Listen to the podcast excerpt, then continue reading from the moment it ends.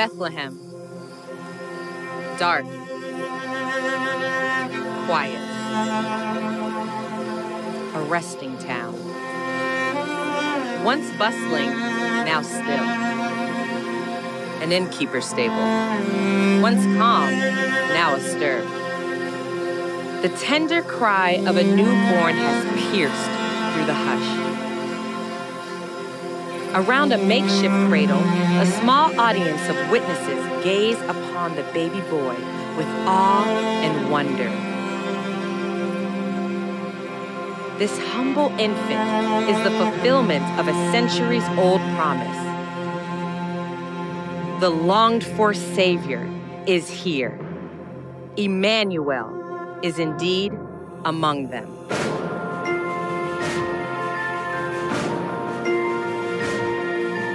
Their tired hearts, burdened by sin, pining for a good king, need not wait any longer.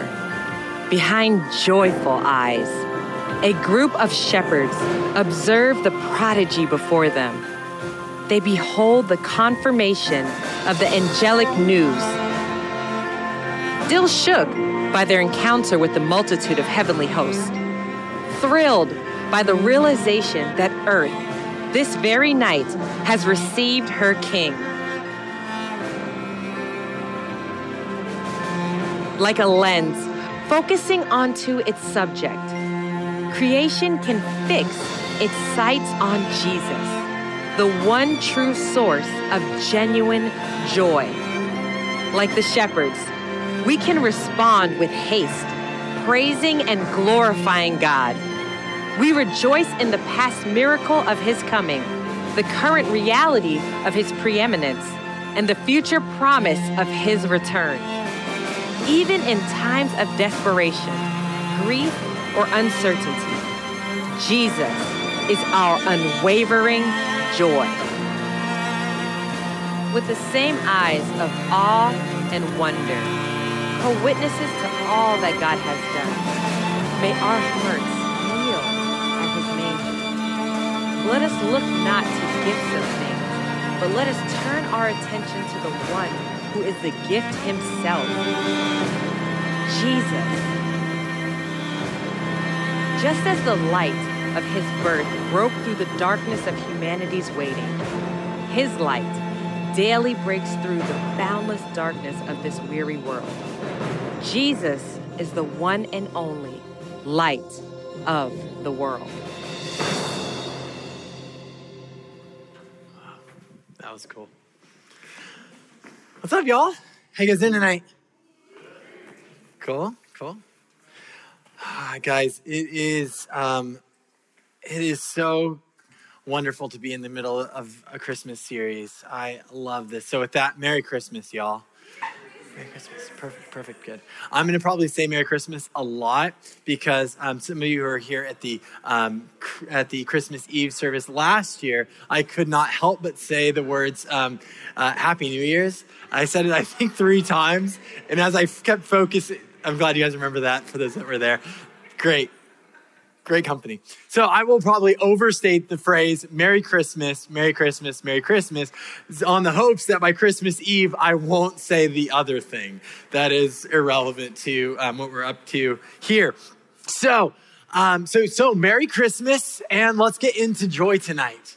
Now, we humans gravitate towards the, towards the dramatic, towards things of tension right? I mean, just think about it. Uh, you've never seen a show or a movie or read a book that doesn't have some version of tension in it, right? Uh, and even even like the most low stakes TV show ever created, the Great British Baking Show. You guys familiar with it? Yeah, yep, Netflix. All right, like the lowest stakes show that has ever existed in competition anything. I mean, that show. If you've never watched it, please do. It's the most like peaceful thing you've ever watched on Netflix. Uh, it is literally a baking competition where the most difficult thing that can go wrong is a souffle doesn't cook long enough. I don't bake, so I know nothing about these things. Some of you are really good bakers, so there it is. Uh, or like, or their sponge wasn't set, or something crazy like that. And they're like build the dramatic and the tension into those moments. But still, at the end of the day, there's no million dollar prize on the line. They don't even get like a trophy for it. It's literally like eh, throughout the show, they like they're like grieving as each person as they make it and the next person gets kicked off. They're like, no, like shouldn't you be wanting yourself to it? But like they even know the stakes aren't really that low. So like they're all good. Now that's the most low stakes show in human history, I'm pretty sure. And yet they still have to draw out tension and drama out of that. So then you think about how the reality is that that's what all media, all shows, all books are trying to build is this concept of tension. I mean, think about it. Uh, for those of you who are Marvel nerds like me, when you when you left the theater after watching Endgame almost two or two years ago, whenever that was, and Thanos was handled, all of a sudden, what were we talking about when we were leaving? We're like, who's going to be the next big bad guy? Like, who's going to, is it going to be Galactus or Doctor Doom or any of the other like big bad villains in the Marvel comics? Like, because we want to see the tension. We weren't like after that going, man, I really hope the next one just like shows Spider Man just hanging out with his friends, going to school, coming home, doing his homework. Like, that would be quite boring, right? Like none of us would go, wow, that's, I got to stay up until the midnight premiere for that one, right? Because we like drama, we like the tension. And you see, I think that this is in part because our lives are filled with tension. Our lives are filled with difficulties. See, we can easily believe that me, myself, I'm the only one that has tensions and drama happening in my story right now that everyone else has a white picket fence existence. They are all, their Instagram feeds are exactly what their real life is just like. Only I have the issues. Um, but I was thinking about the way that uh, one pastor, John Piper, talks about difficulties or trials or sufferings. And he said that you are either in the middle of it, getting out of it, or going into it. Like that is about all of life can be summed up with whatever that it is. You're in it you're coming out of it or you're going into it. Like that is most of life is filled with tension. Like life is pretty tense. Now, we're always bouncing from one stressful situation to the next. So I think that's why we gravitate towards these stories of kind of like grand tension. Because we want it, not because we just want to see tension that's worse than ours or more fantastic than ours, but we want to see tension get resolved. We want to see resolution. We want to see the, the villain vanquished, right? See, we don't want to see the villains, at least I, I had hoped not many of us want to see the villains win forever, right? In the story. Like, we don't want to see the villains win forever. We want them to be formidable uh, and uh, just difficult enough where you're like, no, is all hope lost? Just for the last second, the heroes swoop in and the day is saved. Or the, the cake is saved, or whatever on Great British but see, in the real world, villains do sometimes win. The chaos doesn't always go away. The diagnosis takes the life of the loved one. The relationship ends, betrayal happens, the world around us doesn't appear to gravitate towards resolution all the time. Just more and more and more tension, which is why I believe we desire so much to see resolution. Now, last week, Renee was unpacking in our first, um, as we lit our first candle of Advent, hope, that Jesus doesn't just bring us hope, He is the embodiment of hope. And when the world around us is telling a story that all hope is lost or all hope is on you, we believe the truth that Jesus is our hope. So tonight we move with hope into the concept of joy. So when we light that candle of joy, what I was thinking about is that I don't have to explain to you that our world is not perfect, that it is far less than perfect, that it is often quite broken, that there is difficulty and tensions. But in a world with such chaos and tension, fear, can any talk of, of joy ring as anything but hollow? I mean, I'm aware of some of your guys' stories here.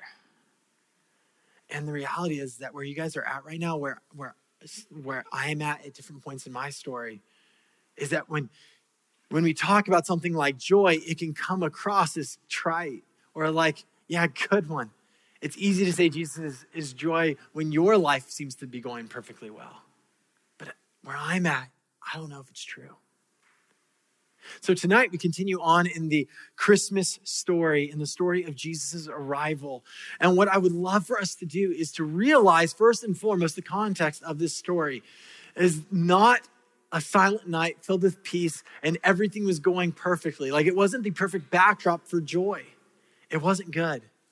In fact, in the story of the people of Israel up to this point, the entire Old Testament recounts their story. As a nation, they had been beaten up by the world around them for centuries. Invasion, they had been discarded, they'd been taken off into exile, they had been enslaved, they had been passed along from three different empires like a really bad inheritance that just kept going as every empire got vanquished. They went along with it.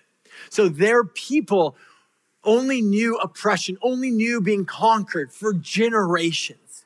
And then to top it off, during all this time, God seemed to be nowhere to be found. 600 years of silence. There had been no prophets, no sign that he cared. Because you see, in the story of Israel, they had rebelled against God and his desires for his people. And after centuries of them wanting to do things their own way, he eventually lets them. He lets them. And now they have been seeing the natural consequences of that desire played out. So this was not a backdrop that you would immediately look at and go, oh, this is joy. Like this is a story where joy is so obvious. The tension is palpable. The, the difficulty is unceasing. The hope is gone. So all of this, more tension, more drama, more fear. There is little reason for hope, no cause for joy, but yet but tonight, what I want to do is I wanted to take us into some familiar Christmas passages if you've been around the church at all. But tonight, as we read them, though, what I want us to do tonight is not only hear the truth that is being expressed, although I would love for us to do that, but to listen underneath that and understand the gravity of the passion that is being spoken behind these words in the middle of a world with no cause for joy. So we're going to be in the book of Luke tonight. So if you want to open your Bibles to Luke chapter 1, we're starting in verse 30, and we're going to kind of go from there and bounce around from that point. Luke chapter 1, starting in verse 30. And the angel said to her, Do not be afraid, Mary, for you have found favor with God. And behold, you will conceive in your womb and bear a son, and you shall call his name Jesus. He will be great and will be called the Son of the Most High. And the Lord God will give to him the throne of his father David, and he will reign over the house of Jacob forever, and of his kingdom there will be no end. And Mary said to the angel, How will this be since I am a virgin? And the angel answered her, The Holy Spirit will come upon you, and the power of the Most High will overshadow you. Therefore, the child to be born will be called Holy, the Son of God. And behold, your relative Elizabeth, in her old age, has also conceived a son. And this is and this is the sixth month with her who is called barren. For nothing will be impossible with God and get Mary's reaction. Behold, I am the servant of the Lord. Let it be to me according to your word. An angel departed from her. See, Mary is not just saying what she quote unquote should say. She is a willing participant into this story now. She's saying, let it be done. If I have a part in the story, it sounds scary, it sounds terrifying, it doesn't make sense. She knows the repercussions in her culture for the way that this will be viewed. But yet, Lord, I want to be your willing servant. Use me. If you're married, you have every reason to be afraid. Yet we have we, we have every reason for her to believe that she has just been sucked into the, this great cosmic drama. But yet she is a willing participant in the story. But not only is she willing, I want to take us to the next part, uh, Luke 1 46. And what we're going to see is now Elizabeth, the, the, uh, the pregnant cousin that she uh, was told about by the angel, she has now gone to visit. And when she goes to visit Elizabeth, she begins to sing a song of praise. And Mary said, My soul magnifies the Lord, my spirit rejoices in God, my Savior do you hear that? She is rejoicing in God. So she isn't just a reluctant participant. She isn't just like, this is what I should do because I'm, I want to be faithful to God. This has now become the passion of her soul that to participate in God's story and whatever small part she has in it, she's in. And my spirit rejoices in God, my Savior, for he has looked on the humble estate of his servant. For behold, from now on, all generations will call me blessed. For he who is mighty has done great things for me, and holy is his name, and his mercy is for those who fear him from generation to generation. He has shown strength with his arm, he has scattered the proud in the thoughts of their hearts. He has brought down the mighty from their thrones and exalted those of humble estate. He has filled the hungry with good things, and the rich he has sent away empty. He has helped his servant Israel in remembrance of his mercy, as he spoke to our fathers, to Abraham, to his offspring. Now, in that, there's such beautiful theological truth that's being unearthed in there, right? But do you see, do you feel, do you sense the passion that she is singing the song? She isn't writing a systematic theology textbook here. She is praising God she is rejoicing genuinely. Why? I mean, again, everything about her circumstances is pretty rough. She is now a pregnant teenager outside of wedlock.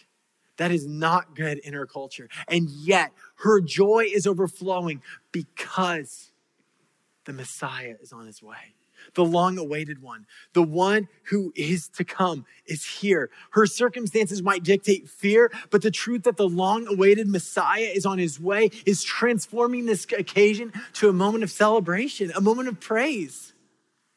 Now, soon, Elizabeth's husband is going to, Zechariah is going to receive a prophecy from the Spirit of God. And it's going to be revealed to him some realities about, uh, about his newborn son as well as about the Messiah, Jesus. So, verse 60, 68. Blessed be the Lord God of Israel, for he has visited and redeemed his people. He has raised up a horn of salvation for us in the house of his servant David. Let's pause there. Once again, it could be so easy for us to read this and go, yeah, I believe that that's true. Yep, mm-hmm, yep. Now, put this into context if you're Zechariah. You're a priest. And for centuries of priests, you've been wondering what God was ever going to do for his people. Was he ever going to come through again? Was this ever going to, this situation ever going to be redeemed? See, this isn't some ethereal concept of joy that he is looking for. It's not just like some spiritual um, awakening moment. What they are looking for is literally the Messiah, the long awaited one, the one that here he calls the horn of salvation, who will come from the house of David.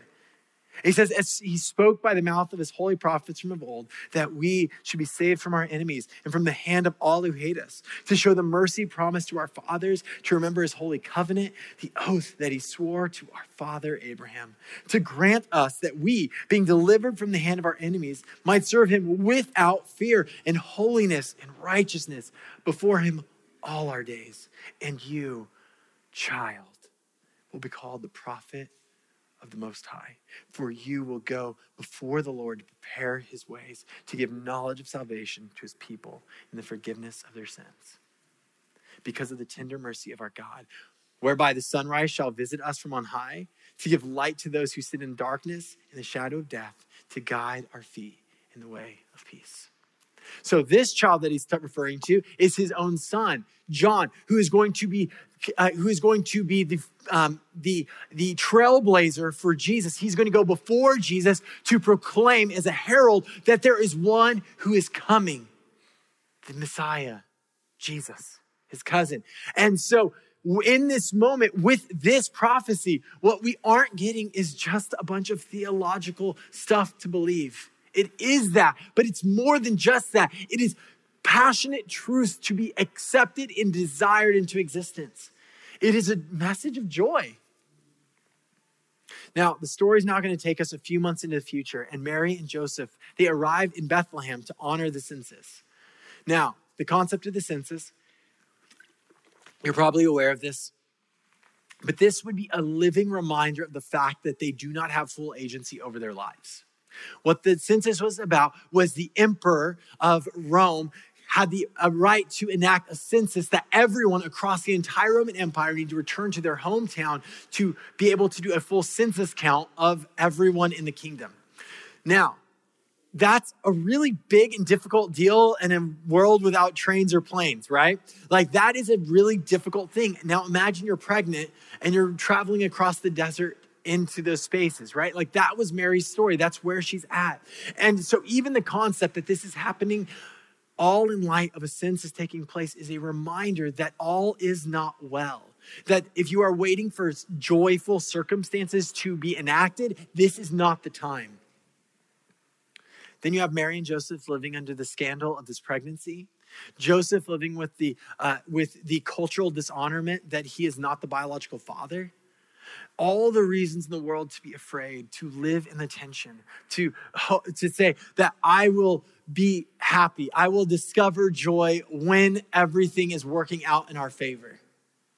But you see, we don't get that, and we also don't get like um, some like noir version of this where it's all grungy and kind of raggedy, where the story's like really like um, trying to look for a better word than what the words I'm using right now, but like a really like difficult scene. It's not like painted like it's, just so dramatic. Instead, what we get is a, a, a recounting of Jesus' birth that's beautiful, simple, poetic.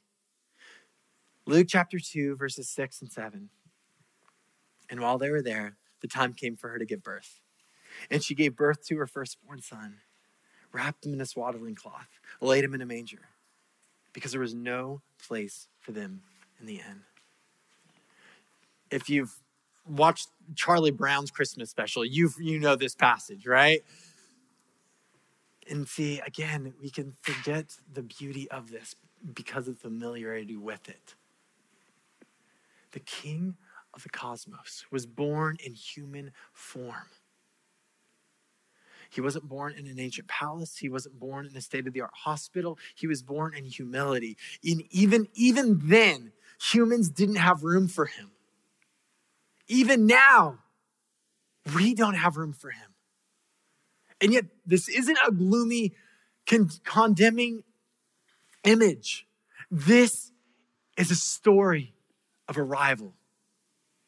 I love the way that uh, C.S. Lewis writes it in his book on miracles. He wrote this The central miracle asserted by Christians is the incarnation. They say that God became man. Every other miracle prepares for this, or exhibits this, or results from this. That's really good. Uh, C.S. Lewis would also write it this way that the only miracle more impressive than the miracle of Easter is the miracle of Christmas. And why? Why? It's not that we were saved on Christmas. It's not that in, by Jesus taking on human form that we are saved, but it is only because that he took on human form that he could now hang up on a cross, bearing our sin, our weight on him. That he, that that flesh that he took on as a baby would one day be pierced for our transgressions. See, that miracle, the miracle of Christmas, the miracle of the arrival of Jesus onto the scene of humanity is earth shattering. It's the reason, right, why, uh, at least in the past, we used to use the phrases BC and AD because, and it was trying to kind of mark ish around the time that Jesus was born, because it was to say that this was such a significant moment in the course of humanity that it literally flipped the script of, of time. Now, that wasn't God who divinely orchestrated the time scale, but that was human trying to acknowledge how crazy this reality is. Everything up to this moment, all of human history was waiting for this moment when God would break through into our story. Everything since that moment has happened because of that moment. Everything. Because, see, before that moment, the world was dark. And in that moment, the light of the world for all mankind appeared. That's cause for joy. It doesn't change everything. It's not like Jesus was born all of a sudden, uh, all the Roman soldiers fell over dead. Caesar fell over dead. Like everything was like, every, every, all the bad guys were dead. And then everyone was like, yeah, we're free now. That's not what happened. A baby was born in obscurity. But yet, in that moment, the light of the world showed up on the scene. And in its void, light. But you see, this wasn't like distant light. It's not like it was simply a lighthouse that was put off far in the distance that nobody could touch. That's boring or set apart. The light came to dwell with mankind. See, this is more exciting than, than I know it is, than I would imagine that you, we, any of us give it credit for. This is cause for true joy. Now, a few weeks ago, I asked the question when we were in our series in Philippians when was the last time that you genuinely rejoiced in something? Not because uh, you should, but because you couldn't help it.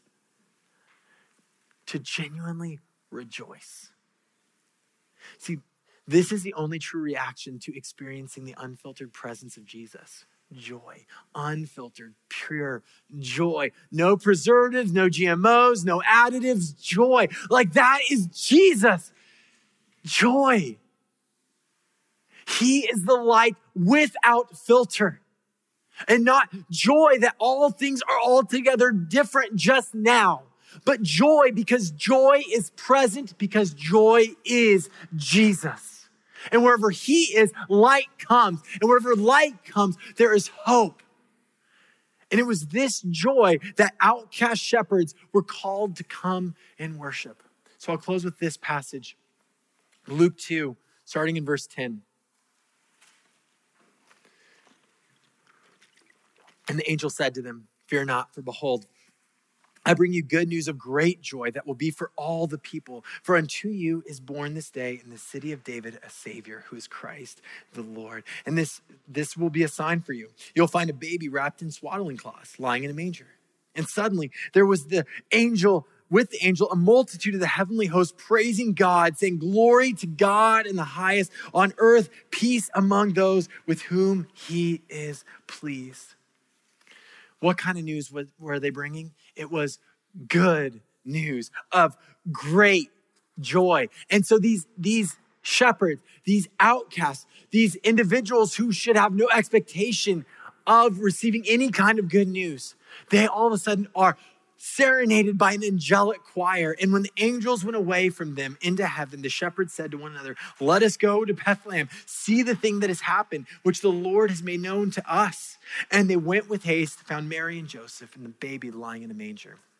And when they saw it, they made known the saying that had been told them concerning this child. And all who heard it wondered at what the shepherds told them see that? They're wondering. It's not like they're like wondering, like trying to figure out what two plus two equals. Like they are wondering, like, what is happening?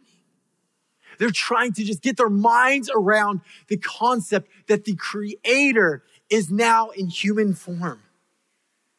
And all who heard it wondered and what the shepherds told them. But Mary treasured up all these things, pondering them in her heart. And the shepherds returned, glorifying God, praising God for all that they had heard and seen as had been told to them.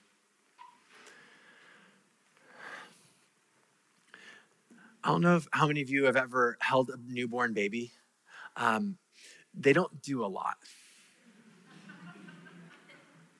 They poop, pee, they burp, they throw up, um, they eat, uh, they sleep, they cry. I don't think I left anything out. But like that's it. They're like they're like a potato that throws up. you know, like, like they don't do a lot. You know, like they're the most beautiful. Like Abigail was the most beautiful potato I've ever held. Like for sure, for sure. Now, they don't do a lot. So these shepherds, they didn't go, wow, we got invited to go visit some random baby in a stable. Yay! Like that's not the good news of this. The good news wasn't that they went and saw a baby because I'm to be quite honest, Jesus was probably sleeping or pooping or peeing or throwing up, right? And right like like those were the bodily functions that Jesus had in that moment, right? But when they looked upon the face of this baby, they did not look just on the face of a baby, they looked on the face of God Himself. Can you imagine that moment? Can you imagine what that's like? That's not a potato, that's God.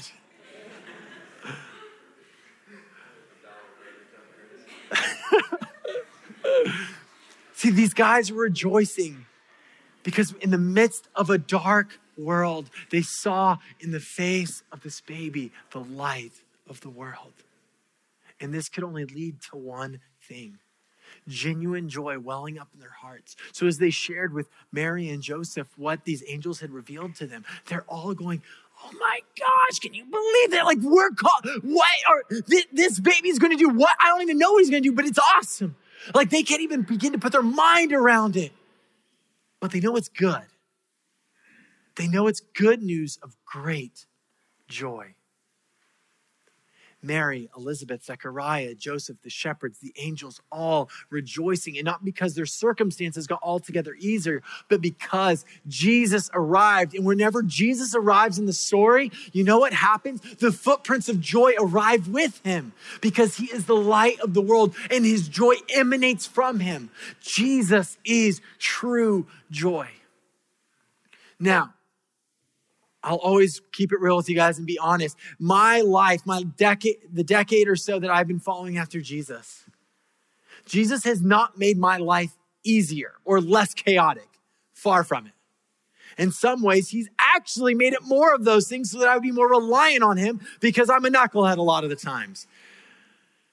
See, I've experienced deep hurts from people I've respected. I have found myself in positions of faith where if God does not come through, then at the very least, I'm going to look really, really stupid. But at the very, very most, this might turn out very poorly for me. And this isn't because like I am filled with a ton of faith. I'm not. If it was about, oh, come all ye faithful, I wouldn't be one of the first ones in line. But God pursued me as, as being faithless and has given me faith to stand. And it's difficult. It's difficult to have joy when things are difficult. And if that's you right now, I'm with you. I mean, I remember being being called to shepherd this campus 3 years ago. And I and I felt completely over my head back then.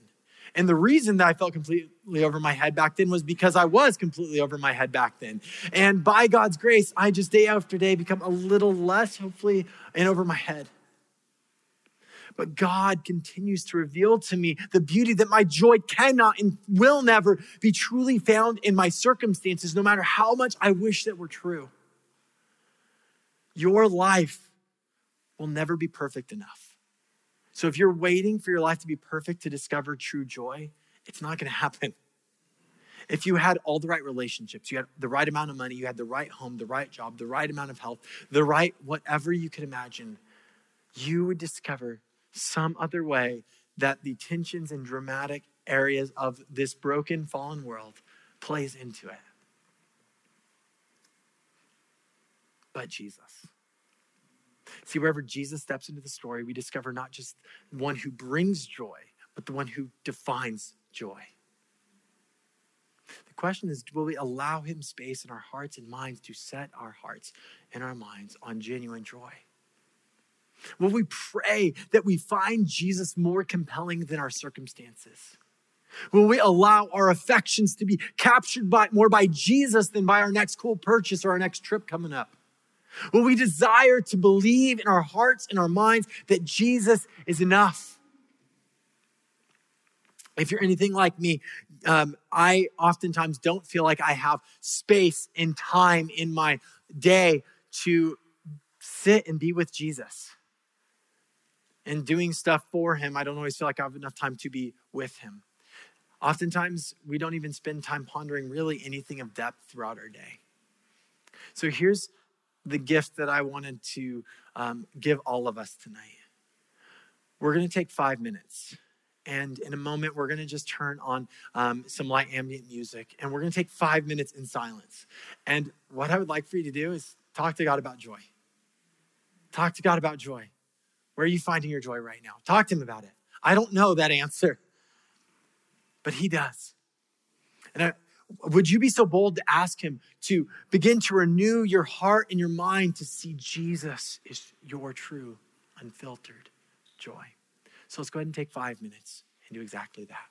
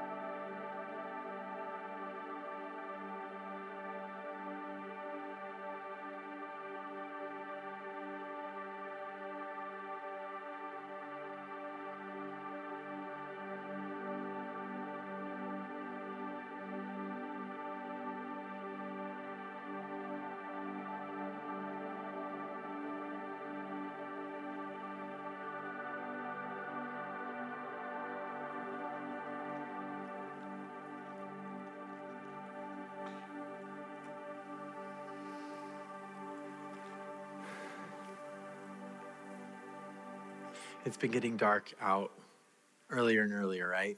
That's like winter. That's kind of what happens, right? Now, I'm sure I'm bursting no bubbles by saying this, but Jesus was not born on December 25th. At least we have no reason to specifically believe that. We're all aware of that, right? Um, so we don't know specifically what day he was born on. And honestly, that's not the most relevant piece. But the reason why we put it right around the time of the winter solstice in, uh, in, the, in the natural world calendar is because of the concept that when the light is at its darkest, when the world is at its darkest, the light of the world appears. So, therefore, it's the most appropriate time to celebrate the arrival of Jesus, the arrival of the light of the world. Because in the world of darkness, when, when light and dark ebbs and flows in our world, there is a true and lasting light that cannot be dimmed. And he brings with him hope, joy, peace, love because he those aren't just characteristics about him. Those are things that he is at his core.